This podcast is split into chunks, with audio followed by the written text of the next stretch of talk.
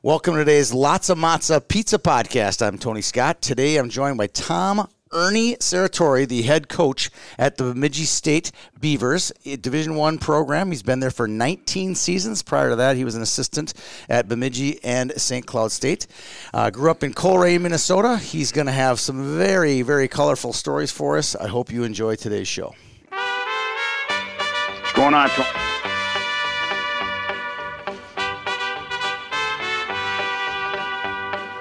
Love is a burning thing, and it makes a fiery ring. Bound by wild desire, I fell into a ring of fire. Well, good afternoon, Tom. How are you doing today? Doing good, Tony. How are you doing? I'm doing great. I wish we were uh, skating and playing hockey and living normal life, but uh, we're not, and we're going to make the best of it.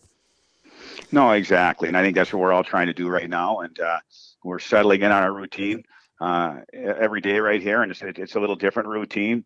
Um, but it, it actually is the routine right now. It's just a little different. It's just a little outside the box routine. Had you done any Zoom meetings before this whole thing, or none at all? No, I, ha- I haven't done any Zoom meetings before this, and since this, I can't I can't count how many Zoom meetings I've done. But uh, um, it's kind of a daily occurrence right here, and uh, I wish I'd have got stock in Zoom about a month ago. I think a lot of us probably wish we would have. I do too. I do too. All right, let's walk through you growing up. You had the nickname Ernie. Um, I can only imagine how you get the nickname Ernie, and explain how you got the name, and explain how important nicknames were to people in Coleraine. Well, first off, exactly. Everybody on the range has a nickname. Everybody has a nickname. Probably every you know every place, but the range in particular, you have a nickname, and it sticks with you. And my nickname was Ernie. And what happened when I was in fourth grade, I got glasses. And there were those black glasses that Ernie Douglas and my three sons yep. um, had. So first if you're younger, if you're a younger audience member, Google Ernie Douglas and it, will all come true. Oh, 100%. And we had a neighbor, Craig Trevina. Craig was, I graduated in 1982. Craig might have been 1973 or 74. So Craig was eight or nine years older than me. So he was like a senior in high school, and I was like in fourth grade. And he looked at me when I got those glasses. And again, you got to remember, back in those days, everything was the neighborhood, and you played. Age was a non-factor. Right. Everybody, we had a bunch of boys in our neighborhood. Hey, we, you know, we had the Caseys yes. that were a block away. Um, you know, David, Ray, John. There was three of them. We had four in our family. Um, the Trevinas, it didn't matter. You know what I mean? Um, you know what Carlson's, Hanson's, you know, I'm just going on and on, but we had a we just had multiple groups of boys and we all played ball together. We just played a lot of, you know, whether it was ball, whether it was street hockey, whether it was hockey, whether it was basketball, whether it was football, it didn't matter. It didn't matter. Again, it, you know what, you know what, if you could walk, you were playing. Right. And Craig Trevina looked at me and he said, you are Ernie. And it stuck. I was Ernie in fourth grade and I'm Ernie today um, in 2020. And, uh, is you know, it, it's hilarious again how you get a nickname and how it sticks. And obviously, there's people who just think my my my name is Ernie and not Tom. Is it one of those things where like you might not even know the person's real first and last name? You only know them by their nickname. No question. It's just a funny story, Tony. When I was in high school, um, I can't remember. I think we were playing two harbors. It doesn't matter who we were playing, but I had two goals. And in the, in the Duluth paper, it said Tom Serratore had one goal and Ernie Serratore had another goal. you know, and I, I still remember that. You know, you, you remember a lot of weird things in your life, but that was one thing. I'm just laughing when I think about that. But they, yeah, they had Ernie Serratore scored one, Tom Serratore scored one to lead the Greenway over two harbors or whatever, whoever it was. I can't. I think it might have been them. But anyway, so that's a pretty good story about exactly. You I'm know sure. I'm sure you got a bunch of them. I know. I've through multiple sources, not just one. Through multiple sources, I've been told that this Marble Mallards town ball baseball team looked more like a hockey team than a baseball team. Walk through some of those days of playing town ball back in Mal- in Marble. Well, first off, I played for Bob Peters in college, yep. and um, and you got to remember back in, in back in the '80s, if you remember, who was America's team? And it's not wasn't the Dallas Cowboys. Who was America's team? Yankees. No. Marble Mallards? Atlanta Braves. oh, Atlanta yeah, Atlanta Braves. Braves. Yeah, right. Because yep. they were on, I think it was WTBS. They were one and of the, the And the Cubs, too. And the Cubs. Them and the yeah. Cubs. Yep. The Cubs were on WGN. So the Cubs and the Braves, Ted Turner had the, the Braves, and, and the Cubbies were during the afternoon yep. out of WGN. Those were the first teams every day that were playing on TV.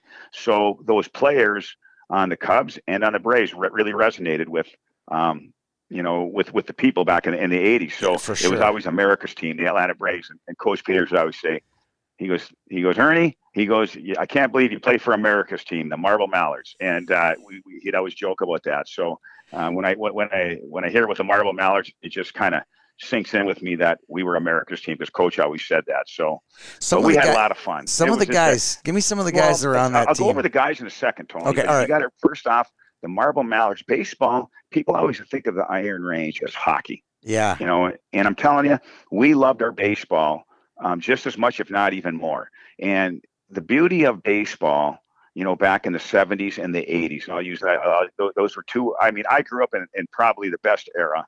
You know, I, maybe people in the 60s and 70s can say the same thing. I grew up basically in the 70s, but um, graduated in 82. But anyway, there was a couple decades I think that were unbelievable, and we were very fortunate because all you did was play baseball, you played sports, and you hung around your neighborhood, and um, it was just a, it was just a wonderful way of, of growing up. And back in those days, there was no summer hockey. I mean, yeah, I, I, you know, it's so what we did we played baseball, and Yeah. we played a lot of baseball, and heck, I played. Uh, you know, my you got to remember my peer group. You know, Pat Geyer, Mike Genzel, you know, Eric Gager, my brother Joe. You know, it doesn't matter. We all played. We all played baseball, and baseball was just as important to us than hockey. And there was times we're playing. We we played high school ball, Yep. and then in the summer we played Legion ball and and uh, amateur ball at the same time. So we played a lot, a lot of we played a lot of games. And the Marble Mallards was our amateur team, and the Marble Mallards have a great history um, of baseball. You know, from the 50s, 60s, 70s, 80s, and ongoing. Roger Maris actually played for the Mallards at one time. No he way. lived in um, yeah, he lived in he lived in Calumet, Minnesota before he he moved. Might have moved to Hibbing and then he might have moved to Fargo. I don't know Yep. the sequence, but anyway, the Marble Mallards. Um, you know what? John Anderson, the coach of the, the Minnesota Gophers. You know, John played for the Marble Mallards. John coached me. I was in eighth grade playing on the Legion team. John was my coach. no Uh, way. My brother Frank played for the Mallards. Um, Tommy Peluso, Mike Antonovich, um, Billy Miskovich, all the Miskoviches, the Pelusos. I mean, we can just the, the Geyers. Um, you know, then we had some great, we had some great baseball players before my time. Um, Bobby Dolph was a was uh, you know led the Big Ten in RBIs for the Minnesota Gophers. Played for the Mallards. Dave Bavacqua. Um, there was just so many players over the years. And I hate missing a player, but right. um, we had you know whether they were hockey players most a lot of them were hockey players but a lot of them weren't but we shared the same the same thing and it was a passion and a love for baseball. And um, we had we went to a lot of state tournaments um, you know over the years um, for the marble mallards. And uh, it was just a, again it was a fun era. It was a great era uh, to, to, to play to play baseball.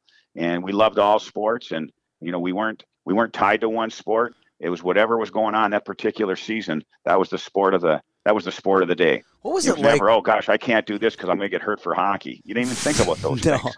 So growing And up, it was a, you know what? And again, you know, you know, we did things because we we loved it. Our, our parents never pushed us. You know what? They- You know what? They never pushed you. You just did, you, you did what you you had to do, and um, you, you know what? You, I, I was so fortunate. I had four brothers. We were seven years apart. Frank was seven years older than me. I was the youngest. Uh, I was the youngest. Uh, my brother Joe was two years older than me. My brother Tony was five years older than me. So we did so much as a family too. yeah. Um, I mean, we just again whether again whether it's uh, competitive basketball, competitive baseball, whether it was home run derby with wiffle ball, whether it was hot box in the front yard. Um, you know, it didn't matter whether it was kicking field goals. We had a we had a tree in our backyard that was like a it was it, it was like a V, and that was our there was those were our goalposts. And what you had to do back in those days, you manufactured games. yeah. You, you know, we there was hey, we only had three channels. We didn't get cable till the '80s. Think about right. that. I remember. So we only had three channels. So you, you, you hardly watch TV. There was no video games. There was no cell phones. There was nothing like that. So what'd you do? You had to be creative. Yeah. And and we had and back in those days, everybody had four, five, six kids. So when everybody had all these kids, you, you, there was always a game. Again, there was always a game. And uh, great time, Tony. Uh, so, um, talk about the the, the whole the, the the evolution of Greenway High School. So there's all these little towns. Are are, are these kind of rival towns in some ways, or are you all kind of Oh, one town? 100%. Right? Like like like I grew up in Greenway, and Greenway's main rival is Grand Rapids. Right? Yeah, but no, but I'm talking about the the, the towns that no, make up I'm gonna tell you Greenway, right? All I'm gonna, all right. I'm gonna, I, I, hey, I'm gonna, I'm gonna get to that. Our main rival was Grand Rapids. Right. That's what that's everybody knows. But growing up, it wasn't Grand Rapids. I, I grew up in Coleraine. That's where the high school is. Yep. Coleraine's a big, really a big town. It's 1,300 people. We were the biggest town of all the towns that made up Greenway High School Right. in our school district. You had Coleraine, which was like 1,300. Bovey was next, like eight 800. Taconite was like 350. Marble, about 450. That's where Mike Gensel grew up in Marble. Um, Pat Geyer grew up in Taconite, 350.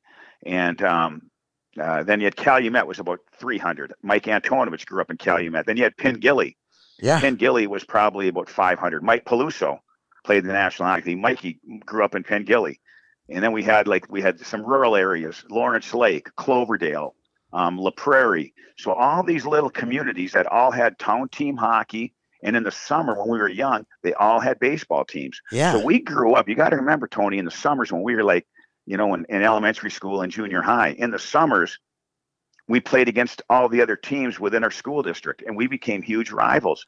And and then uh, same thing, like when we were squirts, we played within our, our we called it town teams. All Right. the towns had had had teams, and we skated outside. Then when we were peewees, we we also we, we had travel hockey like they have today, but we also played town team hockey at the same time. And a lot of our town team games were more competitive than some of the travel hockey. And what I was getting at when I said our main rival growing up was Grand Rapids, but a lot of times, like like for Coleraine, Taconite was our biggest rival I you know, believe it. which was three miles away and had 350 people. But it was amazing the competition that we had amongst the towns. And then you got together in Pee Wees and Bantams, and you be, and you became teammates. And then in high school, those were they're, they're- those were your teammates. You know what I mean? In baseball, Yeah, yeah. football, hockey. So it was kind of so. It's no different than probably growing up in in the Twin Cities. Uh, you know, whether it's you're growing up in the suburbs or you're growing up in the city. There's sections of the of the suburbs or, or, or the cities that you know, yeah, you, you have your own little, you know, same thing. You, you, you, have your area teams. No different, but it was just kind of it was different. It was fun and it was exciting. I could imagine. All right, so uh, let's fast forward to your college. You played a couple years uh, under Don Brose down at Mankato. Uh, he's a legendary coach, 580 wins. What do you remember about him as a coach? Well, again, I, I, I take a look at all the coaches in those days. Don Brose, I played for Bob Peters, and you know the, the thing that those guys did is they they they, they both they taught, and you, you know what, they, they they basically was it was you know they taught you how to be disciplined. You know you know what, but they also let you be creative. And um, those were days when those were days when there was a lot of principles. You know, Right. um, making sure certain areas certain areas of the rink don't turn the puck over. Um, you know, and uh, making sure that you were disciplined. But again, I think the biggest thing I remember is, is that you weren't you weren't as overcoached as, as probably kids are today. Um, there was no video. I was gonna say no film. No, there was no video, and um, you know your practices. You know your practices. Obvious, your practices were were, were I, you know they, they were fun. But uh, you look back at the practices back in those days. It was probably it was it was a lot more of, of, of just shooting. There was there, there there there there was simulated scrimmages. The game probably wasn't broken down as much, but they let you evolve as a player. And I think a lot of the coaches in those days they let you evolve as a player. And Yeah. I think today, if you if you talk talk to the, to the to, to people today, you know, a lot of the older generation, these kids today are overcoached and they're probably stifled a little bit. And I think that was, you know, the benefit of us growing up in the era that we did is that to a certain degree, you know, coaches let us play. There was different, there were structures, there was some rules, and there was some some discipline. But other, uh, if you were playing within the confines of those rules, have at it. And you know, you got to remember, we played, you know, in, in the '80s and '90s. Those were those were years that you were scoring five to six goals a game as a team. Yeah. Now you not now today, very rarely you're going to see maybe six goals in a game combined. And uh, I was watching something on the NHL Network last night, and there, you know, there it was it was 100 years of hockey, and how the decade of the 80s and halfway through the 90s, there was like 10, 10 100 point scorers a year, multiple 50 goal scorers, and those it was, and I I played in the same era where there was just a lot of offense, and then eventually by the mid 90s, things tried to start to trend the other way. Yeah. and um, so I think I think that's a byproduct of a lot of those coaches and the times, and that's why I think the game at that particular, you know, at that particular time, it, it was it was it was exciting. Heck, I remember in 1986 we won the national championship at Bemidji State. Mike Alexander had 92 points. He led our team, Then we had it, uh, the little Scarboroughs. I might have it wrong a little bit, but I think one had like 72 points. One had 65. Um, The then we had- Scarborough like, brothers six- really tore things up, didn't they? Oh, they tore it up. And I think we had six guys on that team over 40 points. And that was just the era, is what I'm getting at. And now, if you get 40 points in a, in a season right now, you're a Hobey Baker finalist, you Yeah. know, or you're an All American. It's just interesting to sit there and to see the dynamics, the, how the dynamics have changed and how the game has changed. So Bob Peters is your coach. I know from talking to people in the past that Bob had kind of these fabled rules. You talked about the structure a little bit. 24 rules. Yeah, what? Name me one or two, just for for for for our listeners today. Well, one was, you know what? Don't go cross ice unless you're 100% sure. Don't go cross ice, you know, with a pass unless you're 100% sure.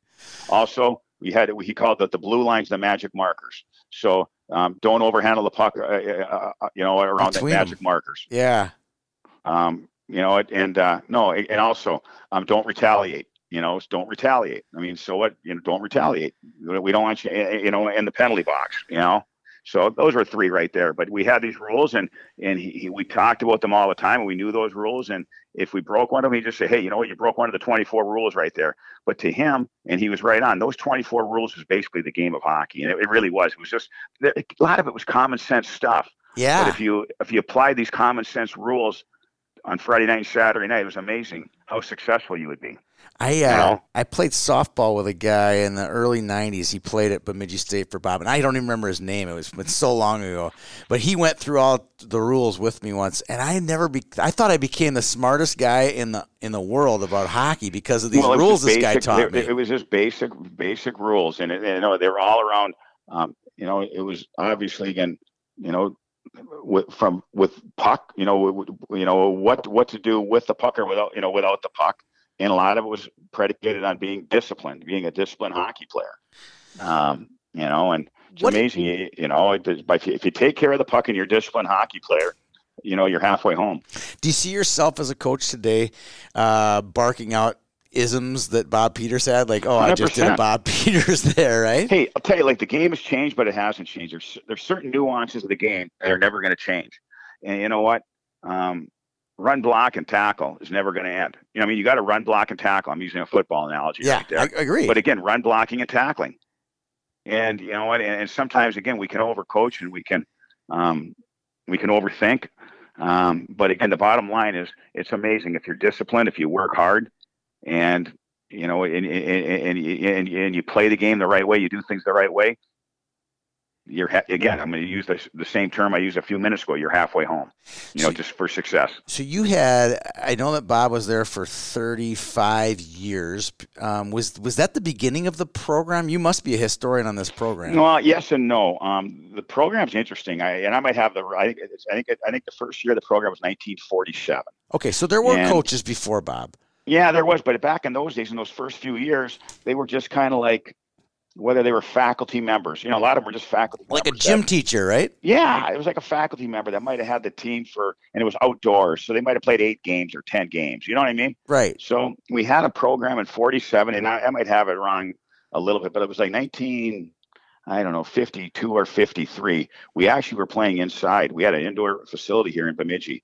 Half of it was a curling club, the other half was a hockey rink. Yep. And there was a big, there was a blizzard, and the the the roof on the hockey rink, the the roof on the, ho- the hockey rink caved in. And what they did is they never they they tore down the hockey rink. They never fixed it. So once they once the once once the roof caved in, So did the program. so did the program. So the program discontinued until like 1959, and then in 1959 it was resurrected again outdoors. Yep. So then in 1959 they started playing hockey, and a lot of the hockey players were multi-sport athletes. Tom Satterdahl played for Bemidji in the early 60s. Really? Outdoors. Yeah. Tom Satterdahl. Who knew? Yeah. And um, then in 1966, Coach Peters. How about this one? Coach Peters is the head hockey coach At at, the North Dakota. North Dakota. Yeah. He's at North Dakota and he coached two years. He's in his mid, mid to late 20s. I think he's like 26, 27 years old. They just went to the Frozen Four. Yeah. I when And I was took- doing the research, I was like, wait, he left North Dakota. Wonder He why. left North Dakota and came to Bemidji to start the program because they were, they were building the rink at the John Glass Fieldhouse. Yep. And he came and he had a vision for for Bemidji State hockey, and at that time we had a brand we were getting a brand new rink, and at that time the John Glass Fieldhouse. I'm not going to say it was a Taj Mahal. Coach Peter says the Taj Mahal at that time was the Duluth Arena, Right. but it was still one of the best hockey pro, hockey uh, arenas in the West. So we had a new rink coming, and he said that the president uh, of Bemidji State at that particular time, President Harry Bangsberg, wanted Bemidji State to be a hockey factory and not a hockey factory like you think with, with, with players. But he did want to produce. He, he knew, he knew hockey was a big part of the fabric and culture of northern Minnesota. Yep. He knew that we were so close to the Iron Range. Hockey was growing so much into the northwestern part of the state. But what he wanted to do is we were a teachers college, and he wanted to produce hockey coaches because uh, because hockey again was the is the main sport in our state. Yeah. And he felt that he wanted to be he wanted to be the school to produce coaches, but he also wanted to produce U.S. national team players and U.S. Olympic players. Because you got to remember, back in the '60s, by and large, college hockey was still a Canadian game, yeah. and the NHL was for sure. Murray Armstrong in with- Denver, for example, right? Oh, 100%. And the, the, the, it was a 16 NHL at that particular time. So Yeah. that's what he wanted. And coach was really sold on the vision of Harry Bangsberg. Well, then, so coach starts the program and they start winning games right, you know, right Yep. and left, they're winning games. And then eventually we had guys on the 72 Olympic team. We had guys on the 76 Olympic team. Um, that 72 Olympic team won a silver medal Yep. in, in, in Japan, you know, and um, Murray so Williamson you know, Blaine coached. Comstock, we had Jimmy McElmury on that team, Charlie Brown on that team Yeah. you know, bl- you know what? Uh, so it was, uh, no, it was, uh, anyway, that was th- th- those, there was so, some interesting years right there is what I'm getting at. And, uh, that was kind of a little, how coach left, uh, coach left, uh, North Dakota to come to, to, to Bemidji. And then obviously, again, he built Bemidji into a small college power. And eventually in 1998, we said it's time. Yeah. And we moved the program to Division One, and obviously we're that's where we are today. So when you came, you were at uh, St. Cloud State. Uh, you, you had some high school coaches. You coached in Brainerd and, and at, and at Henry Sibley, and then became an assistant coach at St. Cloud under Craig Dahl. What was that process of? What was the learning process like for you in those early years? it was a huge learning process. Going to going to college hockey was a you know, um, I mean, college hockey again. It was uh, it was an unbelievable learning experience, and I dove right into the recruiting part of it. And because again, you know, we all know recruiting's your it, it, it's your lifeline. Yeah. And um, and again, it, it was interesting, but you get right into recruiting and you get immersed in that culture. And no, and back in those days, there was no internet, so you were on the phone nonstop. You were in sales. I mean, you're in sales. Yeah. You're constantly talking to recruits and you're constantly talking to coaches. And I got to, it got to the point where I knew every coach in the British Columbia Junior League, Alberta Junior League, the Saskatchewan Junior League, the USHL. Like you got to know the coaches and you were calling those coaches weekly Yeah. Well, and I, just I- to stay on top of things and what players are playing well. Like if you weren't on top of things and if you didn't have a relationship built with, with coaches, you weren't going to get players. Now today, you hardly even have a relationship with the junior coaches because it, a lot of times the kids are already committed by the time they go to junior hockey, right. um, or you do, so- or you're on the internet so much looking at, at, at things, or you can watch, you can watch the, you know, you can You watch can the watch- games being streamed. Yeah. Um, it's just so different. But we, ha- you had to, you had to really, you had to be outgoing and you had to have relationships in those particular days. So I got a story yesterday on on this same exact interview. I had Matt Cullen, and one of the, his highlights of his career was getting recruited by you at St. Cloud State. He's like, it was that he made it the easiest decision in the world. I thought I was going to the greatest school in the world. He does such a great job of recruiting me and Mark Parrish. He said it. It was. It, I it said- seemed like it and- was and- yesterday. And you know what's funny about that is I've been to Bemidji State with you for two weekends for our Bantam Elite League, and I wanted to play. For, you had me so convinced I was basically lacing up for Bemidji the next year, but I forgot I was 45 years old. You're such a here's good what I I- salesman. Well, I don't know if Cully remembers this one, um, but no, I worked hard on Cully. Um, I worked hard on Cully and Pear, and uh, you know, and those guys, and we felt that those guys could take us to a different level. You got to remember those were those those years when I was at St. Cloud, we just became part of the WCHA, and we were trying to we were trying to establish ourselves. We were trying to get name recognition. Um, we were the new team in the state of Minnesota. It wasn't easy, and we just felt again that we needed to get some marquee players. And once we got those marquee players, we could build around those players. And um, and it was you know and, and it was interesting, but we lost the year before Cully and Pear came in. The year before Cully and Para came in, we had I might have I think we had seven. We lost seven forwards, three or four defensemen, and a goalie. And we, we had 11 or 12 guys in our senior class. It was a pretty good senior class. Yeah. So we sold those guys. And that, I tell you, if you take a look at the senior class, the senior class that year in the state of Minnesota, you had Cully, you had Perry, you had Mike Anderson, you had Wyatt Smith, Yeah. you had um, Erik Rasmussen, you had Reggie Berg, um, you These- had Brian these guys are all these guys were all playing in the Oh. World Juniors the next year. Oh, yeah, Brian Urick um, went to Notre Dame. You know, we had Matt Bailey. You know, Ryan Frisch. I'm just there was, a, and I'm missing some right here. But I mean, those guys, the state of that that that, that senior class in high school was just an outstanding, just an outstanding group. Anyway, um, that that class, uh, Matt Bailey came to us. Um, you know, Ryan Frisch came to us, but Cully and Pierre obviously. You know, were, were were two of the best players in the country, and we were still living in a fishbowl at that time because we all we did is we recruited the state of Minnesota, a little bit of Western Canada, but pretty much the USHL. And um, so we recruited those guys hard, and we felt we had a quality depth chart. We felt that those guys could really play a lot as freshmen. Well, we knew they would play a lot of fre- as freshmen, Right. and we we we hoped that would be enough to entice them. But then we worked hard establishing relationships with those guys and recruiting those guys. And the best one is I'll never forget is that I go to Craig. I go Craig. I go. It was it was uh, it was November, and the signing period was coming up. Yep. And I said, you got to go to, to, to Moorhead on Monday and watch the first day of practice. I want you to show up. I want you to show up, and I want I want Matt Cullen to look up in the stands and see, and, and see Craig Dahl in the stands because I go, I guarantee, you know what? There's not there's not going to be any there's not going to be any other college coaches there, especially a college head coach. Yeah. So Craig Craig went there. He went to the, you know, just sat there and there, you know what, and I don't know if that resonated with Cully or not, but I, I thought that was a little outside the box thinking, and I still remember that. And um, you know, when that was all done, eh, Terry Cullen was the was the coach, Yep. Matt's dad, and uh, and I know. Um, I know Craig went over to supper, had supper with the Cullens that night. You know, what I mean, so Yeah. you look back at some of those stories, but the little things that you felt you needed to do to get that particular player. And when you are a recruiter, when you were a recruiter, you had to think outside the box. It was it's just like being in sales. What's going to allow me to get that kid? Right. Um, I got a story for you here, Tony. There's another player a couple of years later, um, and you know, that was a good story with, about Cully, but it was Matt Noga. Mhm. Matt Noga was playing for North Iowa. Matt's from Chicago, but we wanted Matt Noga. He's playing for the North Iowa Huskies. Well, PK O'Handley was coaching um, North Iowa at that particular time, and PK now is the coach for the Waterloo Blackhawks. Well, they were on their way to Thunder Bay. Thunder Bay was in the USHL at that time, and I was talking to PK on the phone, and he goes, "Yeah, we're gonna." We're gonna head up to we're gonna head up to Thunder Bay to, uh, tomorrow. I think it was like the next day, and he goes, "We're gonna eat at such and such a place in Superior, Wisconsin."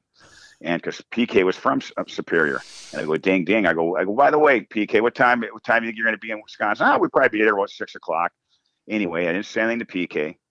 You got in the I car, drove- didn't you? I got in the car the next day, drove to Wisconsin, and um, again, got to remember, no cell phones in those days. Right. No cell phones, and um, so I'm sitting there at that restaurant. I can't remember the name of the restaurant, but here comes the North Iowa Huskies coming into that restaurant, and PK sees me, and then there I saw Matt Noga. You know, so you did whatever you had to do to try to get you, you know, to. to to get you over the edge to get that particular player, but that's what you did back, and that's what you did. That's what you did back in In those days. In some ways, it was easier. In some ways, it was harder. Right. Oh yeah, exactly. But you had it was it was you had to. My my point is, Tony, you had to establish relationships. You just you you, you know what? We didn't have cell phones. You couldn't call them. Uh, you know at all. You, you you you couldn't call them anytime you wanted. Um, back in those days, you only could call once a week. There was no FaceTime. There was no texting. Um, it just yeah you, you know what you, you did things the right way it was all built on relationships and Yeah. you, were, you were recruiting guys for the next year um, so that you, you so you were totally immersed in next year's re, the following year's recruiting you weren't recruiting kids as 10th graders and 11th graders for two and three years down the road it was just to, a totally different element Yeah, it was like a And- one-year window, right? Oh yeah, I remember. I remember a player, and we didn't get this player, but I remember too. Um, I went to their homecoming. Um, they had homecoming, and uh, it was a homecoming assembly. And I went to the homecoming assembly, and just to kind of to, to to, to you know when, when he got there he saw me there. I, I wanted that to, to, to stick with that that person. You know I right. mean hopefully we're going to get him. Eventually yeah. that, that player went to he went to Colorado College. Okay. Um, but you know what? These as I'm talking I'm just I'm looking back at those years at St. Cloud and you, you, you asked me again what did you learn? That's what I you learned. You, you learned relationships. You learned how to recruit. You, you, you better have a good work ethic. And um and that's and you you want to make sure that your your your team becomes better. You know, when I left there, were they, were they better when I left there? When I got oh, there, yeah. absolutely. So those were a lot of the things that you learn right there, and that's called on-the-job training, and that obviously puts you in position for your next job, and and when you become a head coach so here, let's move forward. So you didn't have to sell when you were at Brainerd or at Sibley, right? So that was probably one of the biggest things you learned how to be a good salesman. You get, how did you get back to Bemidji? Were you, were you promised the job when, when Bob retired? Because it well, looks like on paper it looks like that, yeah, but I don't know. know I like to hear the story so, there, right? Here's what was going on. So I'm at I'm at St. Cloud. I do, I, and I'm, I'm the associate head coach at St. Cloud. and We're having we're having team success, and yes, and Coach Peters calls me and says, "Hey, um, we're going to go Division One. Would you like to be my um, my assistant coach? Let's get this thing going." He goes, "I've only got a couple years left," and the, the job was theoretically never promised to me. But he goes, "I got a couple years left," and he goes, "I need somebody to take over, and I want it to be a Beaver." So, you know, it's so again, it was said just like that. I go, absolutely. I thought that was my it was it was my opportunity becoming a head coach. I wanted to go in there and and, and try to, you know, get, you know, and obviously elevate that program to the next level and I, I, I thought I was ready. I, I was ready for that challenge, um, and just because of obviously the things that we were talking about earlier, and I was excited about that challenge, and I was excited to work with Coach Peters and go back to Bemidji and, and do that, and um, I, I, I, I obviously accepted the position and and that's where we're at today. So you played a couple years at Bemidji as well. Um, you look back, if you look back in your uh, crystal ball and see what the program was like, and, and look forward to today and the and, and the Sanford Center and where the, the firm ground that you have the program on. Uh, could you imagine? Do you ever imagine that that it would be where it is today? Well, no, but but but you don't ever think about that because you, I think we all do. We just we live every day and what and you don't necessarily live in the past. Right. We're living in the present and the future. So we always have a vision. I think I think anybody in life has a vision of where they're at now and where they want to be. Is what I'm getting at. And I don't think we ever look back to where we were at. Even though you look you look you look to where you were at at times, you sit there with fond memories. And right. I know I talked I talk to a lot of my players that played for us uh, up until 2010, and they love the John Glass Fieldhouse, the atmosphere of the John Glass Fieldhouse, the low ceiling, the electricity in that building and as a player, it was outstanding. So everybody has their, you know, their fond memories uh, uh, uh, of of where they played. But um, no, I mean, I think where we're at today, you, you, sit there and how we've evolved, and we never would have, we we never would evolve. We never would evolve if we didn't have the alumni that we have. We have.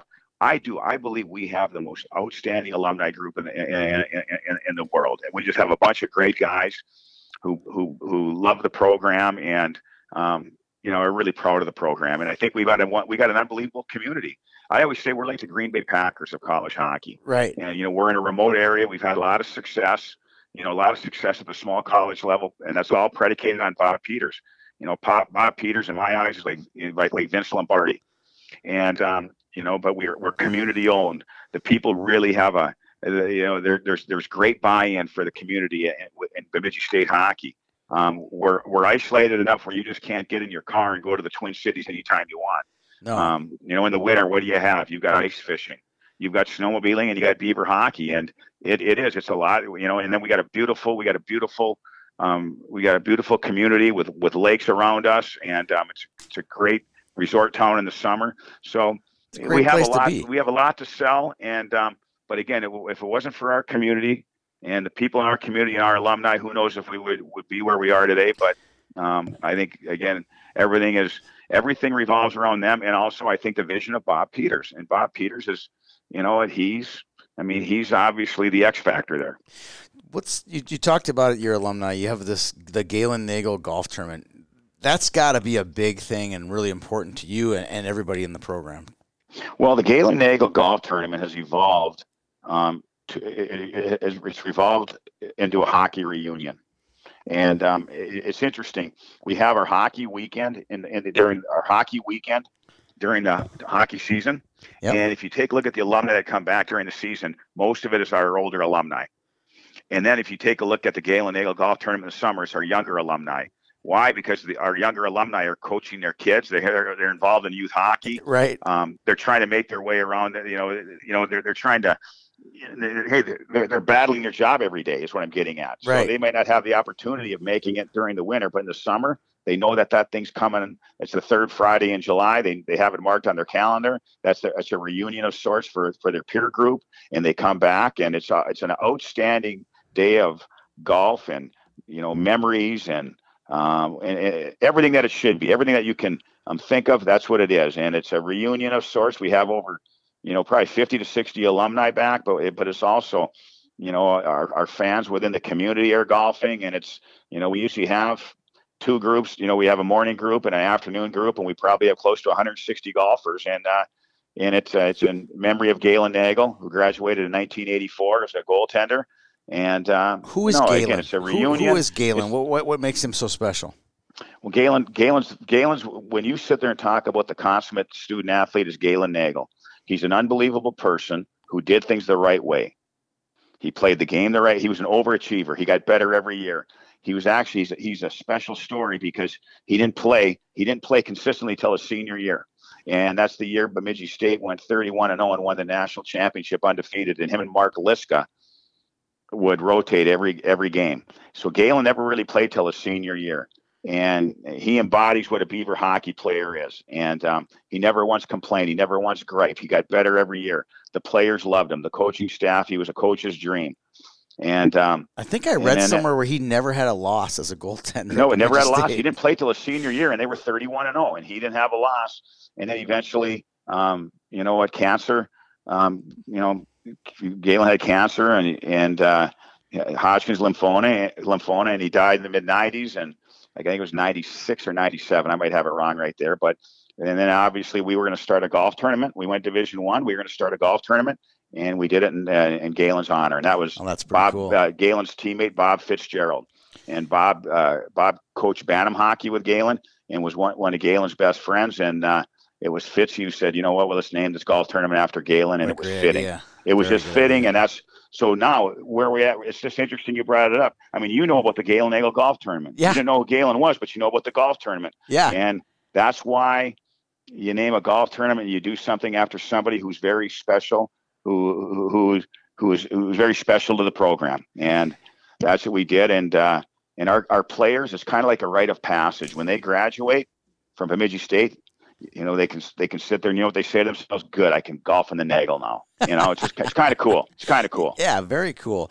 All right, so you've had a lot of great players in, in 19 seasons. I want to just walk through a couple of them and give me some words on it. Like when I was doing some research on your 0405 team, there's a kid named Matt Read who spent five or six years, solid years in the NHL. What are your memories of Matt at, at BSU, and then obviously And what year? What, what year was that? Uh, oh, 0809. I'm sorry. Sorry. Yeah, 0809. 0809, Sorry, right. sorry. I, I got 0405. 0405 in my brain too because I want to get No, to that that's team. cool. That's cool, Tony. I just Yeah. wanted to make sure too. Yeah. Yep. So your 0809 team, uh, I mean, real special run. You make it to the Frozen Four. Um, you beat two really good teams in in the regionals. A real special season in 0809. Matt Read was leading scorer on that team. Brad Hunt, who's still in the NHL, uh, was the leading scorer. I think he's your all-time leading scorer as a de- defenseman too, right? Yes, he is. So talk about those two guys. Well, again, that 0809 team, um, it was an interesting team. We we started off the year. I'll never forget this. I haven't lost many games to my brother Frank. And um, but we went out to Air Force that 08. It was the fall of 08. It was in October. And they had a the Air Force had a heck of a team that year too. Um, they lost to Vermont to, to go to the Frozen Four. There was a it, it was that it was just a and we were an inch away from having Bemidji State and Air Force in the Frozen Four in Yeah. 09. And if you remember, they lost to Vermont. Vermont scored, and I I think it might have been double overtime. The puck went through the net, and the game continued on. And then with, with, once the play stopped, they had to go to they went to video review, And they, and they saw that the goal was scored. Anyway, we went to Air Force that weekend. I mean, it was a weekend in October. I think it might have been the second weekend of the year. We didn't touch the puck, and we got smoked. And I'll never forget. I remember. I remember having a meeting after Saturday night, right in the locker room. And I was just going, "What's?" I go, "Where? Where's this team going?" Because again, if there's any indication what we saw this weekend, we're not going very far. And I haven't done this very often in my life, but everybody talked, and you could sense the frustration with the guys. Well, then the next weekend, I think we played St. Cloud back at home, and we split with them. And then we started chipping away, chipping away, but we weren't playing great, but we were chipping away. We were getting better. And then the second half of the year, we we were dialed in. And that team, if you're looking back at it, Matt Read was a sophomore. Brad Hunt was a freshman. Yeah, you're pretty and young, right? Your best players we were, were young, young. Pretty, you know what? Again, we had on that team, we had like five or six guys playing the American Hockey League, a um, couple NHLers, three guys signed NHL contracts. Bunch went um, to Europe too. Two or three guys played. Were, were like Tyler Schofield, um, Matt Francis, um, Jamie McQueen. You know what? Um, those guys. Jamie's still playing in Germany. But anyway, we had some guys that you know some high end players, but you didn't realize how good those players were until three, four years later. You're going, holy moly, we were pretty good. That just wasn't that wasn't just luck. You know what I mean? No, it wasn't luck. But that team, we, we started playing well the second half of the year, and you look back, our best players were Reeder. Um, you know, Brad Hunt. Brad was a freshman. Reeder was a sophomore. So when you're relying on those guys as your best players, that's you, you know you, you better rely on your experience. You know, but those guys were they were they were good players, and obviously it shows today because just take a look at their NHL experience. Um, but those guys were good players, and Matt Read, um, he was he was really good that that year, and uh, he had a great regional. I'll never forget it. He scored the goal to to to get us into the national tournament at home. And one of the probably the craziest crowds ever at the John Glass Fieldhouse. But Matt did so many things. Matt could Matt was good offensively. He could really skate. He was great on his edges. He made plays. He could shoot. He was tough. He'd play in traffic. He'd finish his checks. He but he was really conscientious defensively. He was a great penalty killer. You know, he had no deficiencies to his game, and that's why uh, you know Matt Read was was the highest. He was the number one ranked uh, free agent after his junior year, and he stayed for his senior year. And then after his senior year, he was the number one ranked free agent in the country. And um, and he was a big puzzle piece for us. You know, and Brad Hunt, Brad got better and better that freshman year. Uh, you know what? You know what? He was he came in. He was pretty green. He was young, but we put him in a role right away. He was our power play defense. I was going to say he was your power play guy. He just walked well, the we, blue we line, right? Out of time, but eventually he evolved. He played, but he was he was mentally tough. Um, he he really thrived on the minutes that we gave him, and you know what? And uh, anyway, then we had Matt Dalton. He was a heck of a goaltender. And Matt left after that year too. He after after two years at Bemidji, he signed early with the Boston Bruins. He's still playing today. He played for South Korea in the Olympics a couple of years ago. Yeah. Um, but we had some key pieces, boy, to that team we had some real key pieces to that team, and um, you know, there's a reason that we we played. We we beat Notre Dame five to one. yeah, we beat Cornell four to one in that regional. And now, hey, those games weren't lucky. We played well, and we were the better teams. Uh, Notre were, Dame we didn't better, score those till games. We were the better team. Notre Dame didn't score till really late in that game, so it was it was yeah, kind of an easy game happened, for you. Well, it was interesting. Yeah, it was it was late. Um, I might. I think we were up. Here's interesting that game, which stands out. I don't know if I, they, they might have scored. It was. I think it might have been three to one. Um, it might have been three to one, but we got a penalty at the end of the second period. And I remember going to my assistant coach. They go, "Oh gosh, we got to kill this sucker off because if we don't, if we don't, it's three to two momentum." Yep. And what happened about 30, 40 seconds into the third period on that penalty kill, Matt Reed scored a shorthanded goal and put us up four to one. And right then, I just had a great feeling. You know, obviously, we're up four to one and and you know what you go this is it's, it's kind of meant to be and then we won that we won that game five to one. Yep. But we we actually got we scored the first shift of the game. We scored a fluky goal. Chris McKelvey uh, was coaching bethel. Chris scored a, a goal behind the net. He was forechecking and the puck came loose. I, I, I don't know if their defenseman misplayed it or what but chris got the puck and I, he kind of funneled the puck to the slot and it kind of either went off a defenseman's skate or maybe the goaltender and we scored and it was like 50 seconds in we were up one nothing so things started for us the right way. Things started for Notre Dame the wrong way, right. and we just kind of we, we built on that. And uh, and no, it was a, it was a it was a it was a it was a great win for our guys. And then we, you know, our momentum carried into that Cornell game the next night. And um, they must they have been first. one of the top-rated teams in the country. Oh, though, Cornell right? was good, and I think Yeah. their goals against average that year was like 1.4. They scored the first goal, and I remember I remember telling my staff too, we got to score first because you, you can't play from behind against Cornell right. and they did score first. and They were up one nothing. I remember going, "Oh boy," because you knew that game it was going to be the first team to three. Right. You just you knew that it was going to be the first team to three was going to win that game. and they went up one nothing. Well, we answered back within a couple minutes. Ryan Adams scored a off a face-off. He scored a goal from the point to make it one to one, and um, then we uh, then we we won that game four to one, and then we just kind of chipped away and chipped away and uh, played very well. So so moving you're bringing on, me back down memory lane. I know, now. I know. Uh, so you had a big centerman named Andrew Murray. Walk through his uh, career at Bemidji State. He was a Well, hell of a Andrew. Murray was a seventh round draft pick of the Columbus Blue Jackets. He was probably the he was the first high end player that we probably recruited at Bemidji State in in, in the Division One era. Andrew graduated in 05. Again, like I said, he drafted by Columbus. Um, he was a big, strong centerman, six foot two, 210 pound centerman. Could really play a power game, but was also kind of a smoothie. He had good offensive instincts. Um, played in traffic, was physical.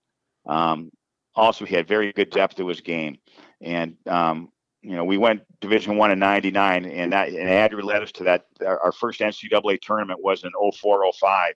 We lost to Denver in the NCAA tournament that year in overtime, and Denver went on to win the national championship. But Andrew was the, he was the he was the key puzzle piece for us. And we had a good that was a very good senior class that we had, yeah. but we were led by Andrew and. uh Andrew broke his collarbone the last weekend of the year against Air Force, and we never had Andrew in, in, the, in our league playoffs and Andrew, we never had Andrew in the, in the national tournament. He could have been the difference if he, if, against Denver if he had been playing, having our number one centerman.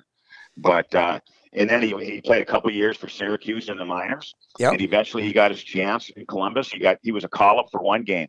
He played so well, um, they kept him up the rest of the year, and his contract was done, and they signed him to another two year contract, and he had a heck of a career in pro hockey. He played about 250, 260 games in the National Hockey League.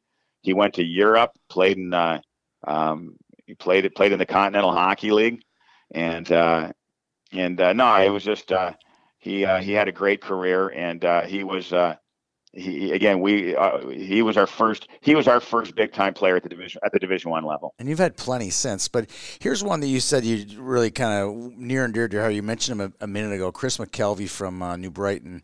Uh, he's now gone on to coach at, at, at Bethel, but he was a heck of a player too. Well, Chris Chris is one of those unsung heroes. Like you always have players. We always want to talk about, you know, Andrew Murray, you know, Matt Read, Brad Hunt, because there's familiarity with those guys, obviously on the national scale. Right. You know, they obviously they scored goals. They were in they were in the limelight. They were in the press, and they and, you know it's and they should they, they deserve the recognition they get.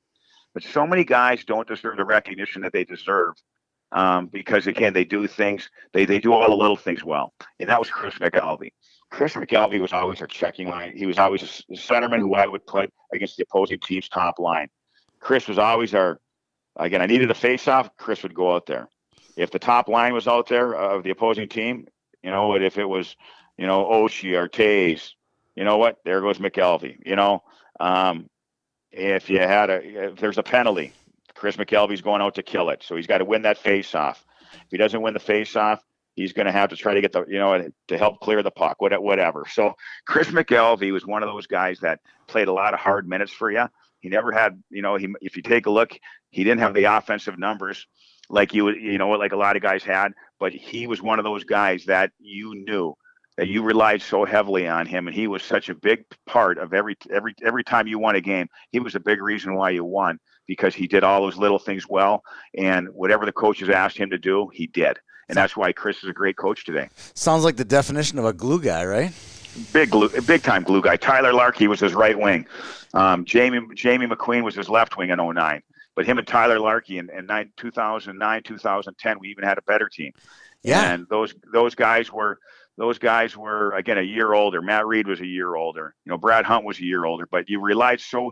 It, you know what? That was that team. You know, th- those teams in 08, 09, and 09, 10. If you look back at it, we had we had glue guys. We had offensive guys. If you want to sit there and you know what, if you want to take a look at the breakdown of that team, we had guys that we could put in different. We could we could slot them differently, and it was really an easy team to coach Right, right. Uh, because so- the personnel that you had. You know, because the personnel that you had. Yeah, absolutely. So I want to walk through a few of the your past players that are now coaching, like Todd Knotts down at Mankato, right? Notter's down in Cato, doing Yeah. a heck of a job down there at Mankato, and uh, just a, he's a great assistant coach. I know Mike Hastings, you know, um, thinks very highly of him. I think very highly of him. He's been a big, hey, he's a big, big big puzzle piece on the success of Minnesota State Mankato. And then Wayne, uh, is it Lane Setteries at, at uh, Lane Setterby? He's the coach at Bismarck in the North American Hockey League. That's pretty Lane cool. played goalie for me, and uh, Lane graduated in in, uh, in 2006. He uh, led us to the NCAA tournament in 2006. Uh, And- we lost to Wisconsin. Wisconsin won the national championship that year. We lost to Wisconsin and Green Bay in the regionals that year. And Lane went back home to Bismarck, and he's coaching him today. and Ben Kinney as well. Ben Kinney, two-time captain for us. Ben played on our Frozen Four team, played in that 09-10 team, um, and uh, again was on that same team through you know what that, that same uh, that same peer group of Read and Brad Hunt, and McKelvey, that group, and Ben's at Air Force, um, helping my brother Frank right now. He doesn't give you any insight info on, on Air Force now, does he? Well, we don't need any insight on Air Force. We don't play him anymore. So I, you know what, Frank helps us recruit. We help him. So they're out. They're they're they're another set of eyes for us. Have you ever have you and Frank ever gone on a recruiting trip together? Like, oh, we got Oh, to watch this. How, how does that how does that work out? Is it fun or is it can it get yeah, contentious? We're, we're, we're basically we're basically recruiting two different types of players, and we really are. I mean, you got to I remember. the suppose only- you are academically for sure, right? And uh, hey, they going. You can take Americans. Um, Yeah. No, there's just a lot of different things. So we're we're not recruiting too much against each other, to put it that way, Tony. So no, it's it's, good because we re, we we do re, our staffs really rely on each other. Oh, that's pretty neat to hear. Uh, I want to we'll get to Frank in just a second, but I want to go through a couple other guys that are coaching at the high school level. Shea Walters from Hibbing is now at at uh, Cloquet, and Wade uh, Chido. I can never pronounce Wayne. Chido. Chido, thank you. Uh, is He's at Grand he, Rapids. He was at, at Bemidji, and now he's at Yep. Grand Rapids coaching. Right. He coached my son, and and Chides coached at Bemidji for many years, and brought him to the state tournament a couple of years ago, and Yeah, coached he my did. son here at Bemidji, and now he his uh, his his job and his his wife's job brought him to Grand Rapids, and he was Grand Rapids' coach this past year, and They're gonna have a nice team in- next you know, year. he's a Section Sevener now, and Shea's uh, Section Sevener at Cloquet, and no, it's good to see those guys do well in the coaching. It's uh, good, great to see your players have success in whatever they do, and uh, I think that's the biggest, you know, probably the most gravi- uh, you know gratifying part of being a coach is you see the success of your players when they move on, and it doesn't matter what they do as What- long as they're successful and they're good at what they do and they love what they do. What? some of them, some of them obviously choose coaching. A lot of them don't, but Yeah. those guys chose chose to coach, and they're to me they're great mentors for young people. What advice do you give these guys? Do they, I'm sure at some point they've asked you for some advice. What advice do you hand down to, to guys like Shea and Well, I, I don't know if guys? it's advice. I uh, you know, I mean these guys are pretty. They're they're they're pretty bright guys, and um, if they call and they got some questions and some current concerns, it's all uh, it's all predicated on the questions and the concerns that they ask you, Yeah. and then you that then that, that that's the advice you give them. You know what? I, I I feel I've got a lot of years of experience.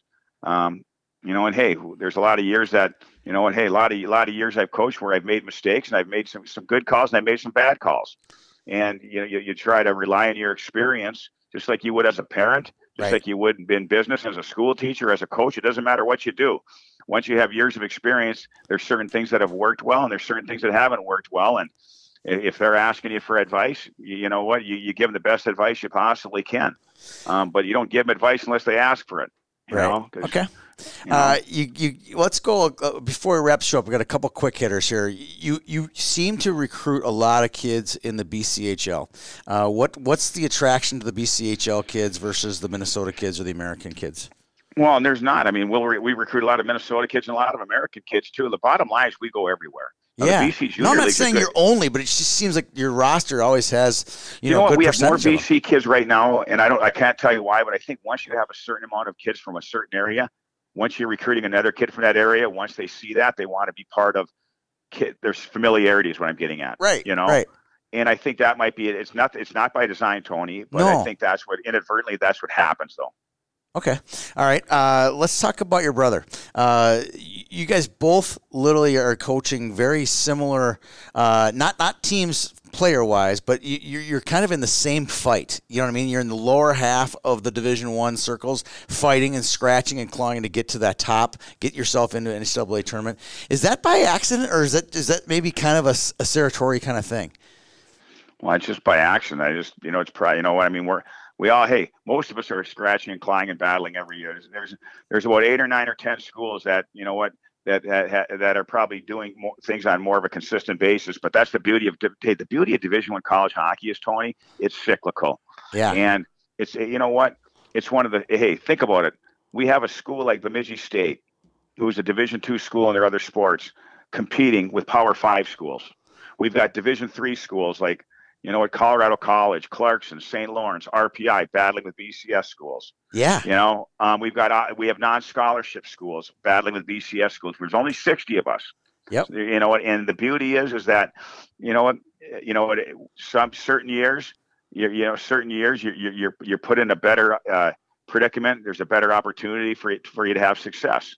Um, but we're lucky. We, we got to, we, Frank and I have have two of 60 jobs, and Great jobs that- too. yeah, and there's years that hey, there's years that it's a little tougher, but the bottom line is, you know, we've got a business model. You work hard. You you you, you, you kind of know what you want. You you, you you you you know what you want to do out there, and uh, we've got we, we do have a recruiting model that we we, we, we, we, we, stand by. We modify it a little bit, but Yep. you just try to stick to your guns, and you know what kind of players you want to recruit, and you know and you, you coach the way you coach, and you know and, and hopefully you're going to have success. And um, I, I think overall, you know, Frank's had a ton of success right there. Oh yeah. And you know, I think we've had our share of success, and you know, and, and we think we, we, we both think, think we have special programs. It's not easy where we where we coach, and nobody's there's no utopia, Tony. No. Nobody's got it easy. Hey, everybody thinks every everybody thinks Bobby's got it easy. No. He's got it harder than you know everybody. Nothing's that, that doesn't matter. Hey, Bobby's got it easy in certain ways, but there's there's certain things that are very difficult for him. We've all got, you know, we we, we we've all got our our, our our our issues. Nothing nothing's easy. If it was easy, everybody could do it. So, um, you know, you can't worry about what you don't have. You can't Right. worry about that stuff. You you can't worry about what you don't have. You just worry about obviously doing the best job you possibly can, and that's all you can do. All right, but you can't. But you, but you can't. You can't rest on your laurels no. and you can't quit working. You can't quit working, man. I was just going to ask you that question. How long do you think you're going to coach? I got no expiration date, pal. Really? I think that you know. I mean, I don't think you can. I, I don't think you should have an expiration date. I don't worry about that. I'll- know when that time comes, Tony. But I don't have an expiration date as far as when that time's going to come. You sound like you I- got I- plenty of energy still left. Exactly. Hey, I do believe that. They always say I'm 55 years old. I think that's the old 45. Okay. I do believe that I'm that. with you. Hey, I'm 52. believe That makes that. me I mean, 42. I like it. Yeah, I'm in good shape. I, I've got good energy. Um, hey, my my my my kids are grown. Um, no, I got no expiration date, and I think a lot of us don't. And we love what we do. You know, I always Coach Peters always say this: you play the game because you love the game, and you love the game because you played the game. Yeah. And I think it's Amen. the same. I use the same analogy coaching right now, and uh, um, I got no expiration date, and uh, people have asked me that, and uh, I'll know when it's time, and, I, and uh, when it's time, it's time, but it's not time right now. All right. Um, there's two really good burger joints in Bemidji: the Corner Bar or Slims. Which is your Which is your choice? Um, yeah, that's a loaded question, and I, I, you know. I love them both. I love them both because you know what? There's nothing like a good burger. Have you ever? Hey, first off, have you ever had a bad burger? Not many. Not, no. not necessarily, or a bad, or a bad bar burger. No, never No. a bad barber. No. No, but I've so been to a again- couple ballparks, you know, like town ballparks where they burn it too bad. You know what I mean? You've had Well, that you know one, what? right? Maybe, yeah, yeah. Once in a while, you might get a, you know, you might get a burnt crusty uh, Right. patty. But overall, yeah, I haven't had many bad bar burgers. So you know what? They're both, they're both high end, top notch places. Such a politician, Ernie. You're such a politician. No, I got it. Yeah, you what? I mean? Yeah, you're not gonna. I, uh, you're, you're, It's a gotcha gonna get that one question, out of me. right? A gotcha I was born question. on a last. I was born on a weekend, but not last weekend, Tony. All right, last one. I know you're a big golfer. Uh, you get to pick your dream foursome. What's the dream foursome for you? Ooh, I got Gretzky for sure. Ooh, I like that one. Got to go Gretzky. Yep. Um, Babe Ruth, I think, would be outstanding. All right. I think Babe Ruth would be. You know, He'd be Babe Ruth fun, right? Oh, Babe He Ruth, he hit it a long ways. Yeah, Ruth Gretzky, and you know what? Joe Namath would be pretty cool too. Joe Namath, um, you know, Peyton Manning's funny as heck too. Like Yeah. I'm watching this, you know, Peyton's place. Are you watching I've that? watched. on I watched the Chicago one the other night before the Oh, Bulls it's thing. funny. Yeah. Like, like the guy's a character. The guy's a character. So you know, Peyton Manning would be hilarious to to, to golf with. All right. Um, I like you know, the mod like the modern player like Manning or Brady would be kind of cool. Yeah. Um, you know, I think again the old guard, Joe Namath was Joe Namath was Joe Namath. You know, Babe Ruth is just legendary, and Gretzky's Gretzky. You know, Yeah, so. I'll stick with those guys right now. And you know, if I had a little more time to think about it, I could probably you know pump out more names. But I think those guys right there would be you know what those those four or five guys would be fun. They'd be fun. We, you know what? I, I don't think we'd have a foursome. We'd have a five. A little fivesome. We'd have a fivesome right there. We'd play wolf. You know? Yeah, we would. that would be a lot of fun. That would be a lot of fun. Absolutely. Well, this trip down uh, memory lane with you up to to Coleraine and Pengilly and all over the U.S. has been a blast, Ernie. I really, really appreciate it. Uh, appreciate your time and everything you've done for the growth of the game in Minnesota and college hockey. Tony, this was outstanding, and you told me it was going to be long, and it didn't. I didn't even think it was that long, but this was the longest interview I've ever done in my life. But you know what? It feels like I've only been sitting on my couch for about fifty to twenty minutes, man. You, you're when you're the subject matter, it goes really fast, right? When it's your life story, it does go fast. I promised oh, you yeah. it'd go fast, and I promised you I'd get it under an hour, and we're at fifty nine fifty eight right now. So we're gonna put a close on it. Thanks again for your time, Ernie. All right, pal. Thanks, Tony. Take care. Eh? Take care. All right. All right. Tom Serratore from uh, from Greenway and Bemidji State head coach. Thanks to him and our sponsor, Lots of Matza Pizza, on today's Lots of Matza Pizza podcast.